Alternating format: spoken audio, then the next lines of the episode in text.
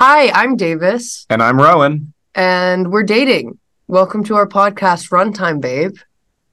Um, today we're talking about the New York Film Festival that we saw a couple of movies at. I saw a couple of movies at. Rowan saw significantly more. Mhm. And to cover even more ground, we've brought on a guest. Yes.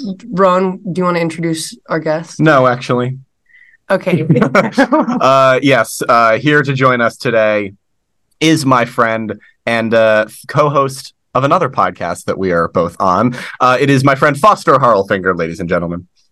Hello. Hi, everybody. Yay! um, anyway, so Foster and I uh, co-host uh, another podcast called Franchise Paradiso uh, with our friend Heath, and um, this is Fo- Foster's first appearance on Runtime Babe, which is crazy because I don't know. I feel like Foster, you're my you're my like go-to movie person in the New York City area. so Well, f- first time on Runtime, babe, but like eighth time on one of your podcasts. it's, it's Yeah. true. It's true. It's true. Yeah. Um, I uh, I don't know. I'm I'm a serial podcaster Yeah. at, at this point. it's a problem. It, yeah. Um, I should really see someone about it. Um, but yeah, so in terms of the New York New York Film Festival, let me get that out. Um, I've been going to school uh, here in New York for this is my third fall here, and I didn't go at all my first year. Uh, the second year, I went. I think I uh, Foster. We saw two, or or I saw two movies with you uh, last year, and this year it's theoretically my last year, and so I I, I needed to needed to make it count. Um, so I got tickets for as many things as I could, even if I am was not sure if I was going to like the movie. Um, just because I feel like that's kind of how you do these things because you're not, you know, you're not going to be sure until you see it because not many people have seen these movies yet. Um, Foster, what's your history with the with the festival? Oh, it's only one year older than your history with it. I, the first time I went, I saw two movies. Um, and I just I don't get passes or anything. I just get tickets like as if they're normal movies. I just wait in the queue. Um, so the first one I saw was Tragedy of Macbeth. That was really really cool because there was a huge Q and A with like Denzel and Frances McDormand and Joel Coen and a bunch of other people. It was pretty pretty exciting. Um, and then the second year I went, I went with you to a couple things. Um, and I think I probably saw like five or so movies there. And then this year uh, was the the third year for me, and so I saw six things total this year. Nice. Yeah, I've never been to the New York Film Festival or any film festival really. This is the first year that I'm like still in New York that I'm like into movies, Mhm. like other than very specific genres of movies, Mhm. which is how I used to operate. And then I wasn't like New York Film Festival didn't really it didn't feel like anything I was going to be super into except we recently like in this past year I'd never seen a Ghibli film and then I watched every single Ghibli film this year for the podcast. Um and so the new Miyazaki movie I wanted to see as soon as possible Yeah. I was very excited about that. That was our number one priority. So for for me, it was less about the festival and more I really want to see the new Miyazaki movie. And I was like, Rowan, if you get tickets for that, please get one for me. And then there was another movie that you were like, maybe we should see it. So I ended up just seeing two, Yes. and they were both great. So- Yeah. Um, I saw five in total. Um, and uh, that the those five will cross over with one of these two people, so it makes perfect sense uh, that we are all together. Um, so the basically for this episode, we are going to go chronologically through the movies that each of us saw, give like little reviews for each of them, and then we're uh, Spoiler free, just so spoiler people, free, of course. people don't have to worry. Because a lot of times when we talk about movies, we just Mhm. use flagrant spoilers. Totally. Especially because a lot of these movies uh, don't have wide releases yet. Uh, most of them have only been at film festivals so far, and that's a very limited audience um, comparatively. And I, th- I believe only one of the movies that we will be talking about today um, has actually been released in proper theaters, and that's the first thing that Foster and I saw. Um, but uh, the rest of it uh, will be out in theaters uh, la- either later this year or maybe early next year. Um, so we're just gonna, you know, take things light, and then and then at the end we're gonna rank everything. So a nice little tying up everything with a nice little bow. Um. Anyway, uh, so I suppose we should start off with, uh, op- Foster. Was this opening day that we saw this one? Uh, opening day of the festival or Yeah, of the movie? yeah. Of, of, of Um, I want to say no, but I but I don't actually know. yeah, I, Um, I, I, I am not super well versed on like when. I don't I don't think it was because I think the usually I think the first one is probably like a nighttime thing. Right, right, right. I'll I'll look it up as you're talking. Um, so anyway, Foster and I saw um, a short film was the first thing we saw. That's a Strange Way of Life, uh, the new uh, Pedro uh, Almodovar uh, film. It's a short film, Western short film, starring Ethan Hawke and Pedro Pascal. Um, this is it. I, I heard this described as uh, Almodovar's answer to Brokeback Mountain, which is interesting because he was um, in uh, he was in the running to direct it back to direct Brokeback Mountain back in the day, and um, this is his sort of him tackling the uh, the queer western subgenre um, with Ethan Hawke and Pedro Pascal, who were immensely talented actors. So I, I I was excited for this one based on the cast alone. Almodovar's style has never really been my favorite thing, so I I, I will say I, I wasn't excited per se to see a new film of his, but just I knew that this was going to be something that people were talking about, and so I wanted to sort of get in on the ground floor um, on that. Uh, Foster, what were your expectations for for this one? Uh, so first of all, I looked it up. It was the second day of the festival, day. so day after. Um, my expectations were uh, I didn't have any expectations. I mean, this is this was 30 minutes, this whole thing, this short. So I I wasn't I had heard it was supposed to be like pretty decent, but kind of like just the first third of a movie basically, and that's kind of what it was. Um, I mean, I love Ethan Hawke. He's like one of my favorite people, so I was super excited for him. Um, and I do like Pedro Pascal. Uh, Pedro Almodovar, I have seen, I want to say two of his movies, and it's not even like the Spanish language ones that everybody loves. It's it's um, Parallel Mothers and Pain and Glory. Parallel Mothers didn't blow me away. Pain and Glory, I thought was like incredible, and so I feel like I should go back and watch a lot of his other movies. But uh, Yeah. yeah, that was I'm hearing that I should watch Pain and Glory because the only one of his I've seen is Parallel Mothers, and it didn't grab me at all. Yeah, my understanding is like if if people who are like Almodovar stands or whatever made a big ranking of all his movies, I think Parallel Mothers would be like towards the bottom. Um, Good to know. Um, but anyway, so yeah, as Foster mentioned, 30 minutes. It's like a, it's very much a short film. One thing that struck me like pretty early on was that the script felt translated, like it was clearly written in Spanish and then translated to English. And I think that that comes off interestingly in the performances because they they feel like they're delivering dialogue perhaps not as naturalistically as they would an original English language script. But Pedro Pascal and Ethan Hawke are so good that they can sell it and they can make it work and they can make it sound like like they are I don't really know. Like they they they they can make it sound as natural as as as possible. And um Pedro Almodovar was there. He did a Q&A afterward. Um, I, I'm sorry, an extended conversation. An I think you mean to extended conversation. yeah, just wanted to clarify. Yeah, which was, I believe, I think the longest Q and A, which makes sense because the rest of the um, Q and A's we saw were labeled Q and A, and they were like relatively short, and this one was longer, um, Yeah. which which makes sense, being an extended conversation and all. Um, I remember you told me afterwards that someone asked, like, what happens next in the story? Yeah. And he'd clearly, like, really, like, almost written a full film around Totally. this and just, like, spouted out, like, a crazy amounts of story that Yes. happened afterwards. li- like he he just sit, like summarized an entire feature that I'm wondering if he just couldn't get the money for a whole like for a- for a 90 minute movie, and he just decided to make a short, but. I don't, I don't know. What's what's your what's your take on that, Foster? Um, my take is I don't know, but uh, one thing that I've heard is uh, from I've like listened to podcasts about all of these movies and stuff. Uh, apparently, the speculation, the rumor mill, is that he is making these short films as a way of sort of testing the waters, making something English language with the hopes of possibly doing like an English language feature.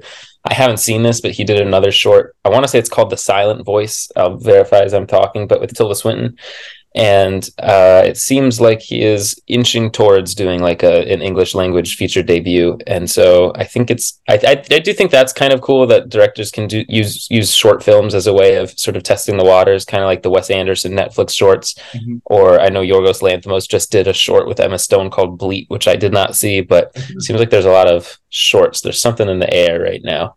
Totally. Yeah. Um, but anyway, uh, Foster, what were your just overall thoughts on Str- Strange Way of Life? Um, I thought it was fine. um, uh, like like liked it a little bit, but it's just kind of hard to get attached to it because it's so short. Mm-hmm. Um, my favorite thing about it is Ethan Hawke, um, who is he's my favorite thing in anything he's in, pretty much. So like deep, um, deep, gravelly voice. Oh yeah, he is like Northman mode. um, yeah, yeah, I don't know. I just don't have much to say about it because it is so short. But um, yeah. I thought it was pretty good for what it was. It's just um, like just inherently limited, totally by being thirty yep. minutes. Yeah. Um, next up was All of Us Strangers, which Davis and I saw together.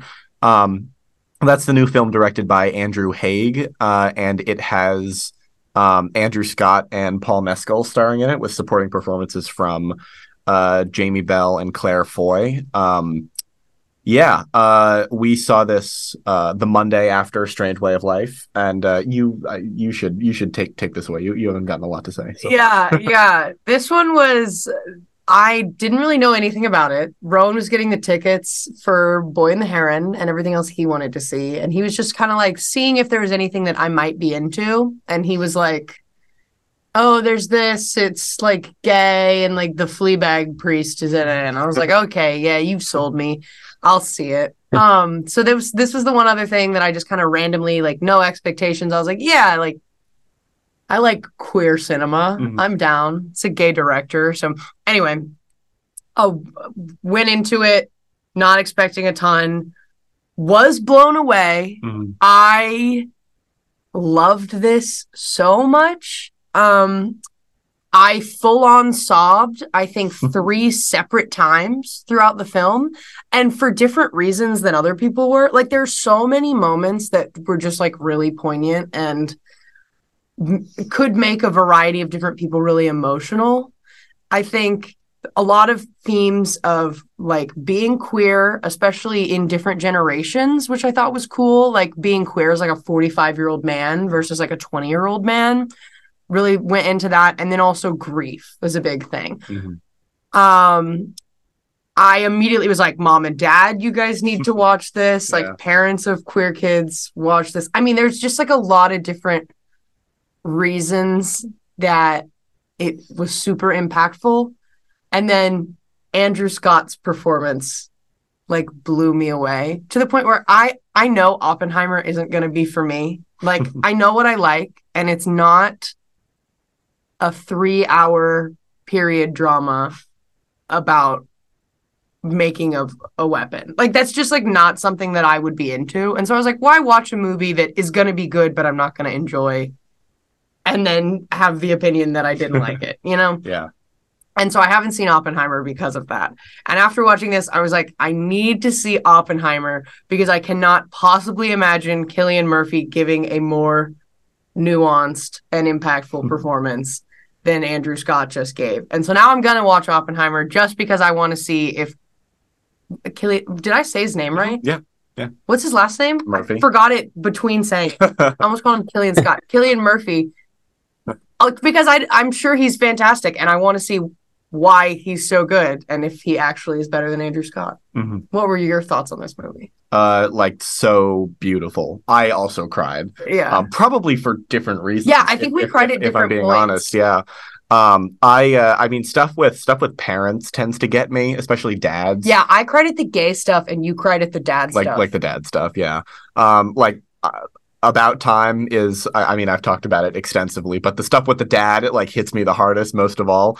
Um and the stuff in in all of us strangers with the parents is like it's it's so, so interesting because these two the like the movie feels like sort of like like it splits in two at points mm-hmm. with the story that it's it's it's telling but it weaves together both of those stories in just such interesting and intricate ways. Mm-hmm um, that I was not prepared to appreciate as much as I did.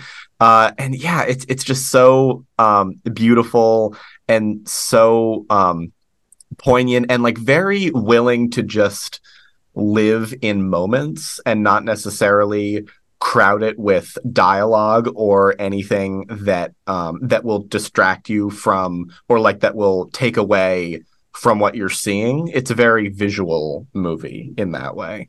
Um, and also just just every it uses dialogue sparingly so that when there is dialogue, you feel it and it hits a lot harder. And I think I don't think it's successful in everything it tries to do, but I think all the things it's trying to do are so awesome.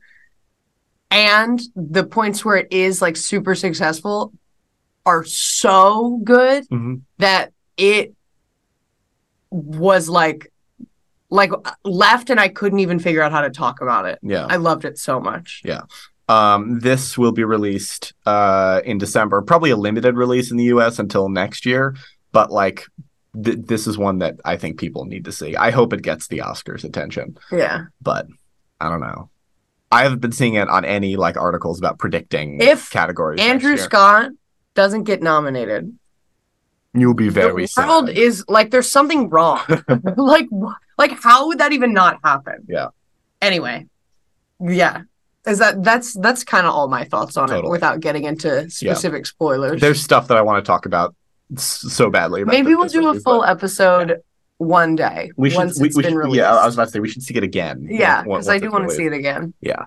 Um, anyway, moving on. Uh, the next movie Foster and I saw was called Evil Does Not Exist. Um, that is the new movie by Ryusuke Hamaguchi, who did Drive My Car a few years ago. Um, and that was, you know, that was nominated for Best Picture and won uh, Best uh, International Film. And so, like, I, I, not to say that I had high hopes for this one, but I was very, very interested. Um, and that was the approach I took to most other things I saw, like new thing by this director that I know is objectively great.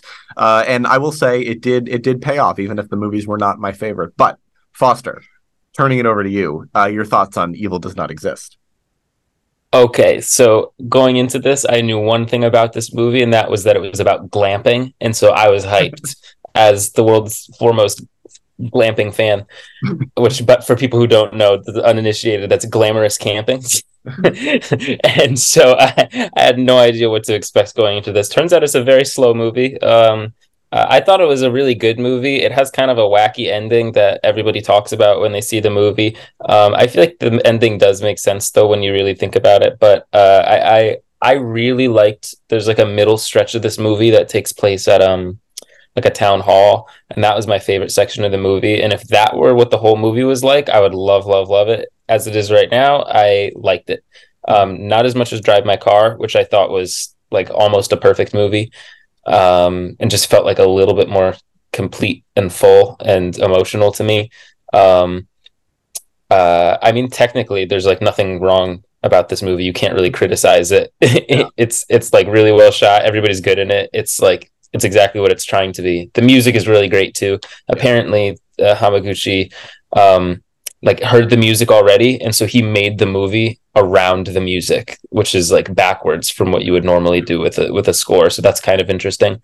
Um, that being said, I feel like uh, based on what I had heard about the music, I felt like it was almost overhyped just a little bit because the music is really only in like 15 or so minutes of the movie. Yeah. Um, and it's great music, but it's not like, I don't know, I was expecting like a, like a whole symphony or something Yeah. like throughout the entire movie. And it turns out it's like mostly just talking, which is good talking, but you know, I don't know. What do you think, Rowan? I was um, surprised that the uh, the director of uh, like a, a three hour um, you know like very heartfelt uh, film decided to follow up follow it up with like a movie that is like not even two hours and yet still manages to like I talked with all of us strangers like it really lives in its moments. This movie like w- like will not budge from its moments. Like th- there are stretches where uh, where one of the main characters will just be chopping wood. It's maybe f- like f- three to five minutes long, and like they spend time on the strangest things, and then they have. I'm not going to say I was falling asleep during this movie because I wasn't, but it is the movie that you could like it is a movie that you could fall asleep to and I wouldn't complain. Um, because it's it's just I, I don't know it's kind of like a vibes movie it's like you're living in the world with these characters and you're observing their daily lives and then we'll get that town hall scene which is just so great and hilarious and like then it it, it switches tones super fast and it is suddenly very serious and you really understand the stakes of everything that's going on. And then it'll move back into that you know sort of slice of life type thing. Um and you know like you said foster i can't fault this movie for anything. It is very intentional and it's like i can understand like especially after we we looked into uh the ending um it, like like i can understand everything that happened even if it is a little um what's the word I'm looking for? Uh, abstract. Um, but at the same time, it's like I don't know. It's it's it's it's just not a movie that I would actively seek out if I wanted to watch a movie. This is like this would ne- never really be my first choice, but I'm very glad I saw it. Yeah, I got nothing else to add. um, next up is uh, Foster. You saw the Zone of, of Interest. Yeah, I I'm did. Very excited to hear about because I am disappointed that I that I didn't go see this with you because I have heard very very good things about this. Okay, so this is a very very intense movie. So it's not like a it's not like thrilling or anything. It's like an, an important movie. You know, it's one of those. Um, basically, it's about uh, the commandant of the Auschwitz concentration camp, and the, he runs the camp and has a house that's like right next door to Auschwitz. And they said at the Q and A that in real life, the house, the front door to his house, his little luxury villa, was a 90 second walk from the entrance to the Auschwitz concentration camp. Like that's how close it is. So literally, his house has uh, like a dividing wall that has barbed wire on the top of the of the fence to block out the Auschwitz stuff. And you can see like the towers or the buildings in Auschwitz, like right outside of their garden, basically. And you can see like smokestacks rising up from Auschwitz, and you can like see the watchtower where the guards of Auschwitz are just standing there like with guns like really far in the background. But it's like very very striking already just like that image. But what the movie does is it never actually goes into Auschwitz because like you've you've already seen like movies that depict the stuff in Auschwitz. Mhm. you don't even need to see it in order to have that image in your head. What it does is it follows the Nazis the the runner of the concentration camp and his family. And they're just living like their you know in quotes ordinary lives next door basically. She's like putting on makeup but then in the background you're just hearing very light like screams. You know that here's what here's what happens is early on in the movie they're having a picnic and you just hear these little background noises and you don't know what they are yet but you hear this i'm going to try and do it. You hear this little like this kind of noise and you're like what is that? And then Zoom slowly filtered it out so we didn't hear it. oh you didn't hear it? I'm going to try and do it. It's, For it's like Foster was like tapping his phone. Yeah, yeah. it's like just but just very very light. You can barely barely hear it. Uh-huh. and you're like what is that noise? And then slowly it hits you. Oh my gosh that's just gunfire like really really really quietly. And they just tune it out. You know it's like how you would tune out traffic basically. They just tune it out. It doesn't even occur to them. And they're just going about their lives. And it's really really striking. It's upsetting. It's like it's just like you see you see the this nazi family like laughing and joking and stuff and you're like how on earth are they going about their their everyday lives when they're responsible for all this awfulness right next door? And um, man it is very thought-provoking. It is very upsetting. It's one of those like eye-opening movies that makes you sort of view those events in a different light because it's a perspective on it you've never really seen before in any other movie. Um, yeah i thought it was incredible it's very well filmed apparently they had hidden cameras and they operated them by remote control that way it's like more naturalistic and you're not uh, it doesn't feel artificial at all. It just feels like you're watching them live out their everyday lives, and it's very weird. It's very uncomfy. this movie, but it's like it's it's kind of perfect. There's really like nothing that could have been done better on a technical level. So this is my my favorite one that I saw um, of the of the six that I saw. I thought it was incredible. This is um Jonathan Glazer, right? Who did Under the Skin? This is his new Yeah, movie. Yeah. first movie in ten years, and Wow. only his fourth movie ever. He like barely makes a movie, and they're all like I've I've only seen this and Under the Skin, but like just from what I know of the other two, they're all super different. Mm. He just seems like one of those guys who like zeroes in on a topic, gets really, really passionate about it, and like gives his all to it for like a Yeah. few years, and then and then kind of you know bounces out for a little while. That's crazy. Yeah. Yeah. Um, this is at the like this just shot to the top of my um after you told me you saw it and you loved it. This just shot to the top of my like you know still to see in 2023 list. Um, And you Just like 'cause, the like, poster. yeah, yeah. The poster I thought was fantastic. Have you seen the poster? I don't think I have. I'm gonna I'm gonna pull pull it up while I'm talking, but it's I don't know, like I like not to say that I like love Schindler's List in uh, like in in a gross way, but I think Schindler's List is just uh like just an absolute masterpiece. Mhm. Um, and it, it's one of my favorite movies ever. And um, so Foster, how would you how would you compare this to um to Schindler's List in like in like tone? this is like art house Schindler's List, Art house basically. Schindler's so List. yeah, it's like this is so much slower. It's um Schindler's List still has like character moments that you can really latch onto and like people you like in the movie. There's no one you like in this movie at all. Um, like the only sympathy you ever really feel is like for the kids of the Nazis who you can tell are just sort of raised into this family without a choice. That's like the only little ounce of sympathy you have for any of the characters here.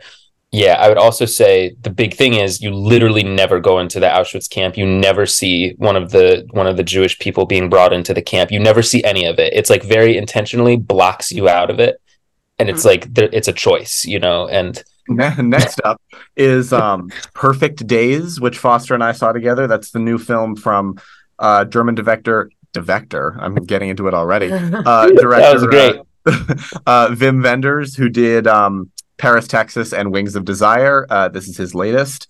Um, this movie is slow. Like it is, it, it builds itself on being a slow movie. Um, essentially, we are seeing um, this guy who's the character name I don't remember, uh, Hirayama, um, played by um, Japanese star Koji Yakusho. Um, I've been forgetting to play the runtime game with you. oh yeah, I'm so bad at Darn. that. I'll do it for the next movies. sounds good. Sounds good.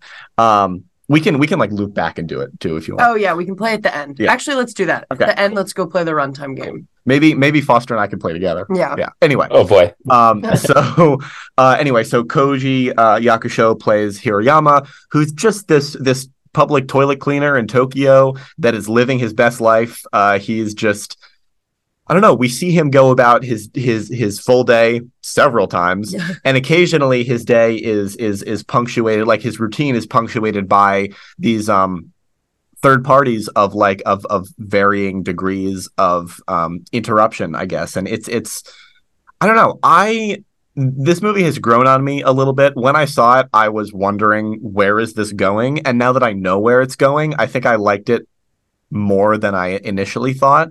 Um, but it is very very slow. Um, it's it's like it, it's it's it's quiet. It's methodical. It's very kind of the theme. inoffensive, You would yeah. come back from the festival, and I would say, "How like what did how was the movie?" And you'd be like, "It was good. It was really slow, like everything." yeah yeah um but this one this one especially is is like so slice of life that you can't help but like enjoy watching it just because you love seeing this guy be happy and be satisfied with his life and just be and just live and I don't know. There like there are moments where he gets into his car and he like puts a ta- like a um a tape in a, a cassette and he just listens to like these like 70s 80s classic songs that I don't know. It like that those songs make it feel a, like make it feel more than just like you're just watching him go about his daily life. You're watching him like appreciate life and that is I like rewarding in and of itself. What are your thoughts, Foster? Yeah, th- that last thing you said is what I liked most about it. The um, like, I mean, his routine is really boring. like, I won't lie to you. I, I mean, like, I would not enjoy his job, but it's it's that's that's the kind of thing that everybody in the world has to go through, which is like when you have your job or your classes or whatever, and you're kind of you know bored of your daily routine. It's like how can you find little things to appreciate in the everyday? Um, and I feel like this movie captured it pretty well um really well actually uh the last scene in particular um he's got like sort of an extended uh emotional sequence in his in his car. A pearl scene, that- if you will. yes, exactly. Um, it's great, and he is incredible, and uh, makes it like deeply, unexpectedly emotional too. Because you can tell there's like some underlying maybe sadness in, in there as well, even with with the trying to find happiness in his daily routine. But yeah, yeah, the performance is so good. I think that's like that was one of my main takeaways from this too. Which I think he won the Cannes whatever the prize is. Best Best best, actor. actor. or something. Yeah. That would be the one. Yeah. his his performance is the absolute highlight of of this movie for me. I think he's so good. And um like like it, it- not just my favorite performance that I think I saw in the festival. Sorry, Andrew Scott. Oh my Um, god, you didn't but- even tell me this. I know, but because but we keep talking about how good Andrew Scott Andrew was. Scott was amazing. and how I want him to win the Oscar. Yeah. And you keep going along with me. I- you I know. had this secret the whole time. well, I mean, th- this guy's not going to get nominated for an Oscar. okay. I would love it if he did. He is not going to. Um, but he, ah, God, I don't know. I, I just connected with him Mhm. so much. It- like just like I did Andrew Scott. Not to say that Andrew Scott's bad. Like Andrew Scott was fantastic and Yeah. made me cry. But You hated Andrew Scott. yes, Yeah. yes, exactly. It's I'm, so I'm clear. glad I you're, liked Andrew Scott's performance until he started kissing I'm glad you're getting the right the, the right things from this. Um, but uh, yeah, I I don't know. I just was very emotionally affected um, by uh, by Hirayama's character. Um, and it's also this movie is very pretty to look at. Like it's it's very very well shot.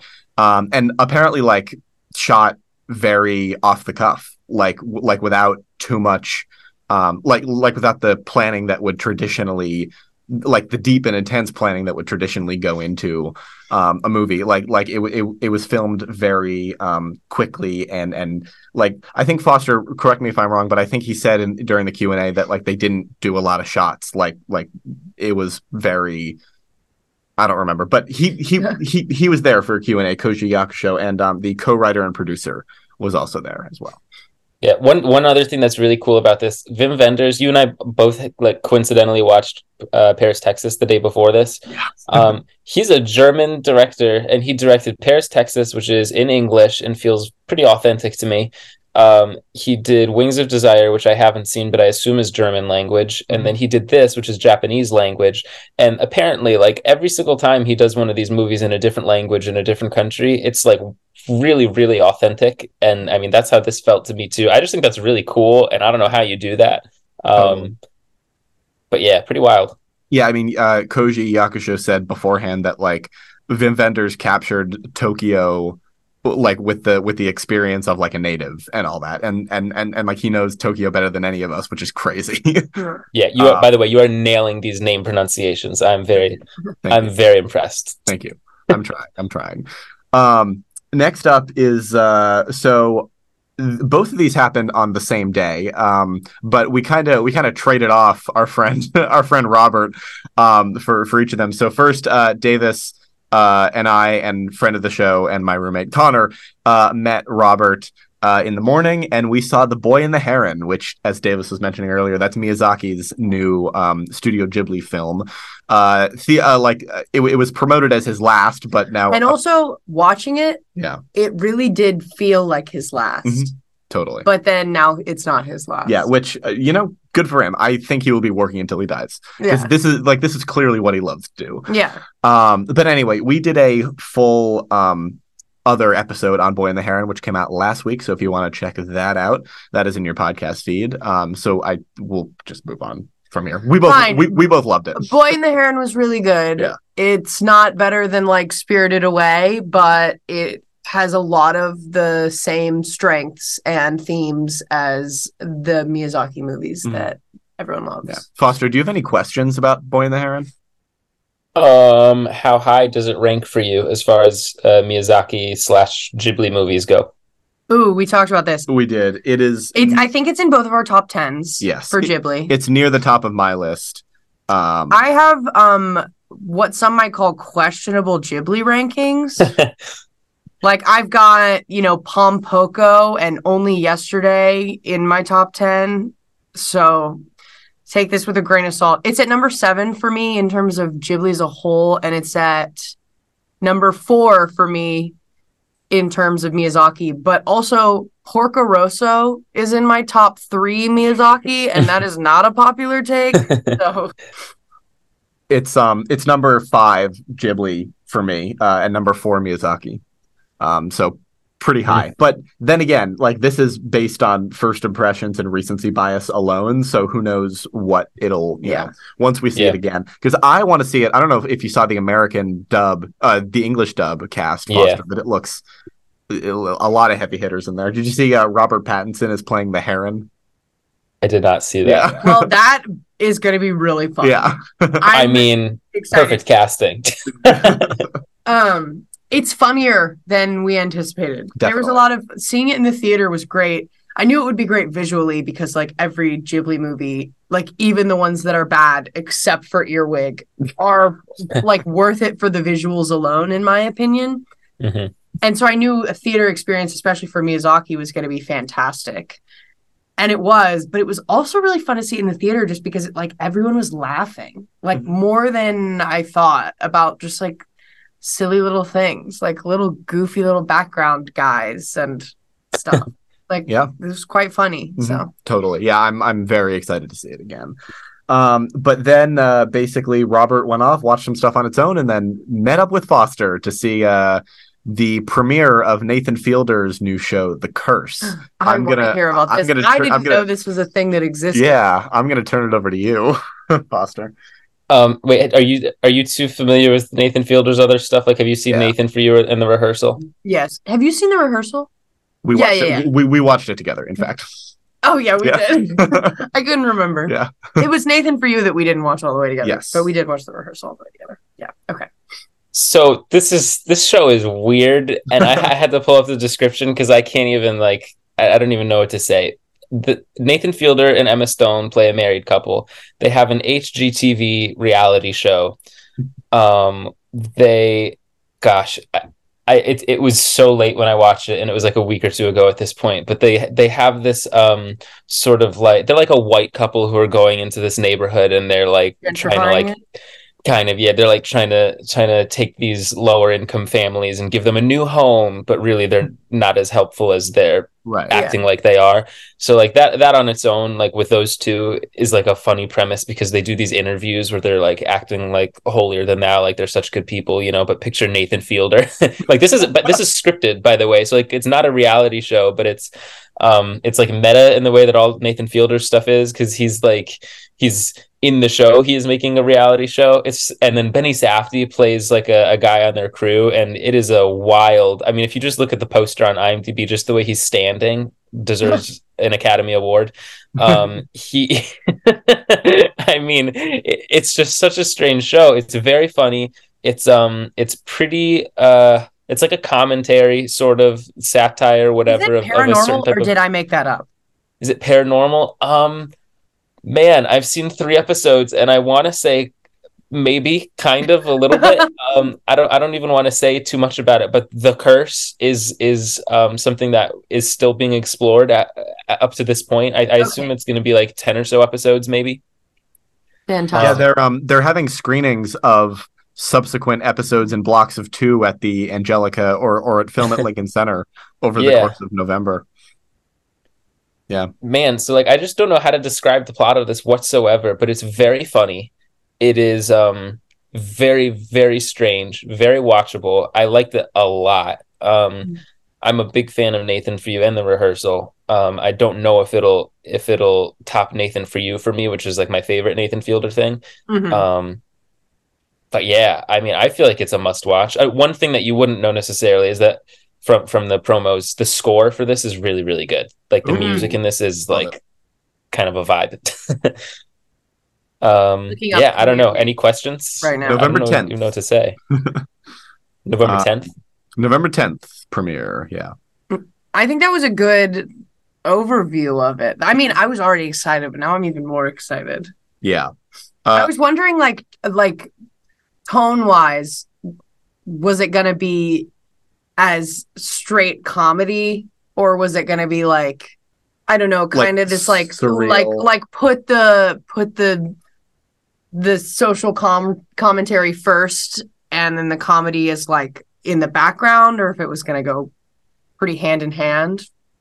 I think um like you could you could not care at all about the social commentary and still enjoy this show i would say because it's like it's not like a it's not like a message show you know you don't feel like Yeah. you're being talked to. It's just like uh, it's like it's like it's the absurdity of it. It's like the cringe comedy aspect of it. There's so many like awkward like when like nathan feel i'll give you an example of one scene just to give you an idea.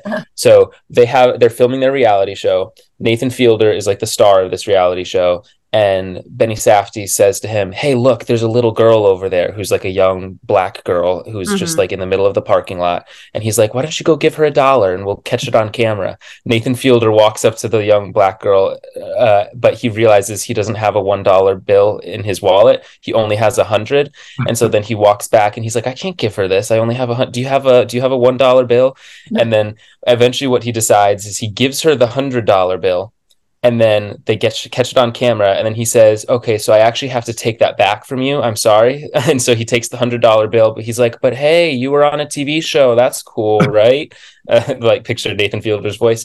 And then the girl like gets very upset. And he's like you know what? I'm gonna try and go i'm gonna go to the atm and i'm gonna get you something. He goes to the atm he wants to just take out like a, a couple dollars. And then um the atm has like a two or three dollar charge if he has to use it so he decides to go somewhere else to another guy but then the other guy at the cash register won't give him cash so he goes back to the atm but then the atm has issues and it just escalates from there like on and on and on and on My God. all about this dollar and that's te- that's like the sort of like central inciting incident of the first episode it's just so weird but it's so great Love it. yeah, I'm very. Oh, I'm excited about that. Um, yeah, and this was a this was a like a celebrity filled screening, wasn't it? Oh man, yeah, it was so crazy. I so Robert and I were there, and Robert uh, first of all saw Ari Aster just walking in the street, like not even at the screening. He's like, I think that's Ari Aster, and then I turned around and it's definitely him because like he's a New York guy too, and um, he was just kind of like walking across the street, like kind of hustling away. I think he saw Robert was noticing him and didn't want to didn't want to like deal with that. But um, then uh, Robert was like, like telling me Eric Andre is standing behind us in line right now, and then I just turned around and like picture like the big fro or whatever that he has on his head, and it's like he was just right there, just like it was so strange to me. I, I didn't see everybody that Robert saw, but like I think he went out for a for a minute to the bathroom or something, and then he came back and he had like five pictures he had like snuck on his phone of different people he saw. He saw like Joe Keery from Stranger Things. He saw the other Safdie, Josh Safdie, I think, um, as well. Uh, and then um uh like we we were on like the mezzanine and we looking down could see Benny Safdie and Nathan Fielder who were there because they had gotten like a waiver that they could watch it and then at the end of the show they were walking out of the building Robert met both of them Nathan Fielder and Benny Safdie I met Benny Safdie it was very awkward very quick but very very cool it was it was wild this was like as far as experiences go this was probably my favorite uh, definitely my favorite of the Cool. of the six i saw really cool Crazy. Wow. Yeah. I'm jealous. Oof. Yeah. Sounds awesome. Yeah. Um yeah, that was like I do remember you telling me that it was very late and you had work the next morning. i did i slept like four hours was it worth it? it was oh of course absolutely Nice. Um, well, anyway, there is one more thing from the festival to uh, to discuss. And Foster, this was one that you saw alone. Um, with the New York Fil- Film Festival, they'll sometimes like uh, have they'll sometimes like add screenings for a sh- uh, for a movie or a show that's uh, that's popular. And uh, this was this was one of those, right? That you snatched up. yeah uh i this was ferrari uh by the way i don't know if, i can't remember if you said it already but um this was the last thing i saw i feel like i'm talking way too much now everybody's tired of No, me no, but, no. Your um, voice is very calming. No, I like it. I was telling Rowan before I was excited to do a podcast where I didn't have to talk that much. okay well um I, I guess i'm delivering on that unfortunately um uh, this is Adam Driver. He plays Enzo Ferrari, and Penelope Cruz plays his wife. Uh, and Mrs. it is- Ferrari. yes, exactly. It Yeah, is. Uh, Technically, yeah. yeah, it's a it's a Michael Mann movie. Um, I really didn't know what to expect going into this. Um, I, I had no like big anticipations for it. Uh, I like Michael Mann movies. I like Heat and Collateral especially a lot. Um, Adam Driver, I think, is like one of the best actors working right now, so I was excited to see him. But I'm just not a big like racing movie guy, so this did not. Uh, I was not like hyped for this necessarily. Um, I thought this movie was good, but not amazing. So maybe slightly underwhelming. I would say the best things about the movie are Penelope Cruz is incredible, and she is like, in she is crazy sassy and like her face looks like she just wants to murder everyone who's in front of her and she's like taking no nonsense from anybody. Like any time like a person tries to test her you're just like i can't wait to see when the camera cuts to her face what kind of look she's going to give them. It she's so good in this movie and it's like the the character's nothing. It's like it's like a wife character. They don't give her like all that much to do. She like brings everything to this Love it. character and that was my favorite thing about the movie. Adam driver is also really good i think um he just does like these things with his hands like the way he talks and you're just like staring at his fingers whatever they're doing on screen and it's like it's i don't know he's just so interesting. And then the racing scenes are great. Like it's a really good looking movie.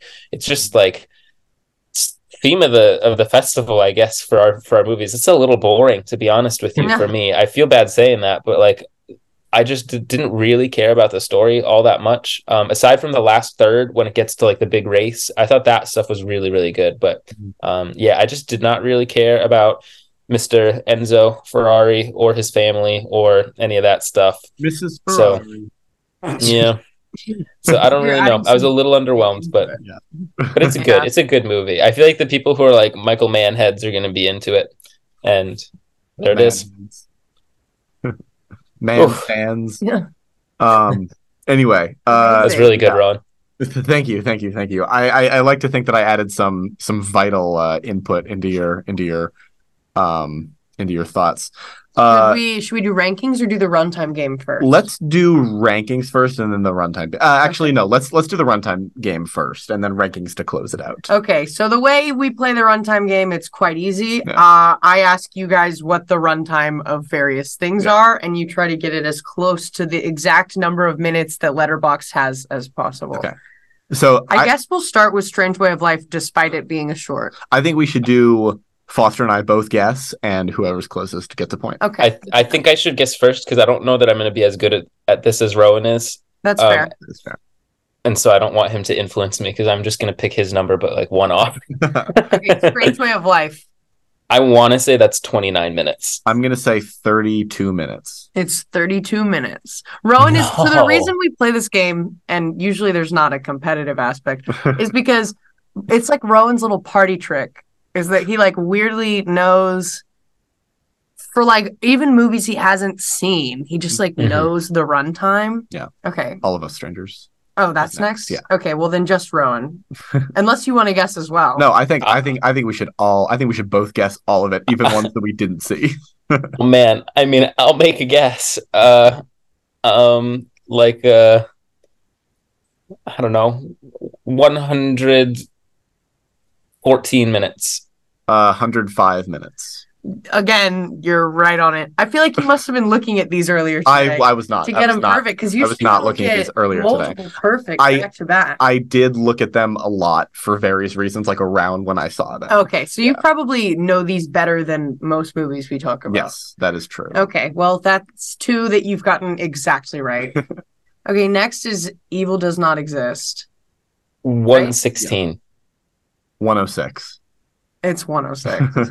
Oh God my damn it, you're getting them exact. It's less fun when you get them exact. I know, I know, I I, mean, know. it's it's fun. I'm gonna I'm gonna get Here, let's do the zone of interest okay. Shit. Um. because Uh, you're you're still gonna get this better than me. Um, uh. One. let Foster go oh, first. right, right, right. I don't know. Um, one, one twelve minutes. 110 minutes. It's 106. So- 106. So Uh, Rowan, you are closer. so that's I don't know how many points for you. What's next? Is it Uh, perfect days? perfect days. Okay. One, 106 minutes. 121 minutes. 123. Oh, Is it that long? Yeah. Yeah. This is one of those ones I thought it was like short, but it just felt really long. Okay. Right. It, But it was turns really- out it felt exactly as long as it is. Yeah. Okay. Um. Okay. Uh. Boy and the Heron. Boy and the Heron. Um, oh gosh, I have no idea. Maybe, maybe 123 minutes. 124 minutes. It's 124. I'm going to actually reach through the screen and murder you right now.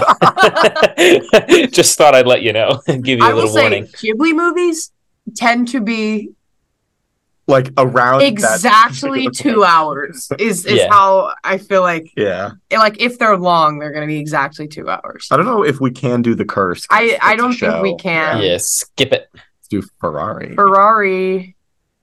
Oh, I want to say 143 minutes. 135 minutes. It's 130. 130. What? Yeah. Oh man, that was me putting my bias on there. It just felt really long to me. That's Well- how when I try to play this game, that's how I am. Is I guess way too long and I'm like, sorry Yeah. I was bored, I guess. okay, so Rowan wins the runtime game. Yay. We've never played this Boo. I played it competitively with another person before. We should do it when when we've guests on. so you so you can feel good about yourself? Yeah. So you can Yeah, totally. the guests. Yeah. Yeah, we should do it when we do the the spoiler alert there's going to be a, an episode on the Hobbit series coming up. Um we should do that when we do. Well, you know Hobbit. those off the top of your head. I, I don't actually. You know pretty close. I know like the yeah, okay. I know the the ballpark. Like I know you could tell me the Lord of the Rings runtime off the top of the head, and you would go regular or extended edition, and then you'd be able to name both. Okay, okay. Um anyway, thank you for joining us, Foster. We got to do our rankings. Shit, we got to do our rankings. Okay. Ooh. Trying to kick me Um, off. uh Mine's easy. I yeah. saw two. You you should do yours first. Um, even though Boy and the Heron was the one that I, the only reason I wanted to see anything at the festival, All of Us Strangers was my number one, and Boy and the Heron was my number 2 Mhm. I, and I loved both of them. So Yeah. I ended up having like a hundred percent love these movies enjoyment rate. Both ended up in my top ten of the year, I think. Actually, All of Us Strangers is currently at my number one favorite movie of the year. Hell yeah. Um All of Us Strangers is also my favorite, followed by Boy and the Heron. Uh So and- I saw the best one Yeah, you saw the best of one. the ones you saw. and then um and then Perfect Days, Evil Does Not Exist, and Strange Way of Life. Um yeah, which I I don't know. I, I feel like that tracks. Yeah, yeah, Based on what you've told me. Yeah, based on how much I, I liked each of them. Makes sense.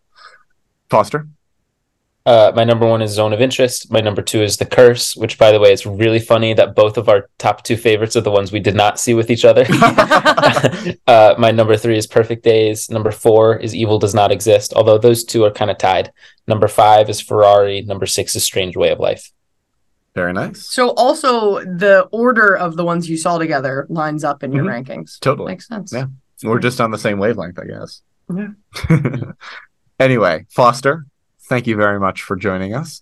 Um, is there anything you'd like to uh, to plug or anywhere you'd like to send the listeners? Letterboxd, F O S T H 101. I'm on there all the time. I'm a menace. You and me Somebody both. stop me. I've had someone stop me on campus and be like, "Your boyfriend." I feel like he must have Letterboxd post notifications on because every time I post a review, he likes it within like five minutes of me I posting. know. And I was like, no, he's just obsessive. he just checks it every every 10 seconds. Yeah. You sent me a message, Rowan, that was like, I'm not terminally online, but I am terminally on Letterboxd. yes, it's true. It's true. If you look at my like screen time used app, Letterboxd is probably near the top. I take him to volleyball games with me at our school, and I just every time I turn to be like, "Did you see that?" He's on Letterboxd. Okay, I've been. No, you've more been better lately. lately. You've been more into it. Yeah. Uh, Um, I just have to say, during this episode, 24 minutes ago, I got a Letterboxd notification that Rowan likes my review for Perfect Days.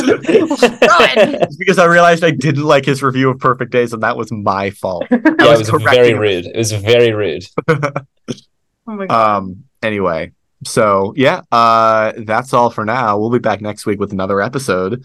Don't know what it is yet, but we'll figure that Yeah. out. Thank you for joining us. I had a great time. Yeah.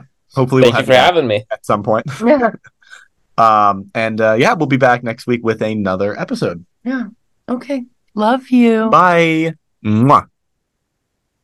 Wait, how, how do you stop the recording? I don't know. How do you stop? Up here. How do you stop the recording?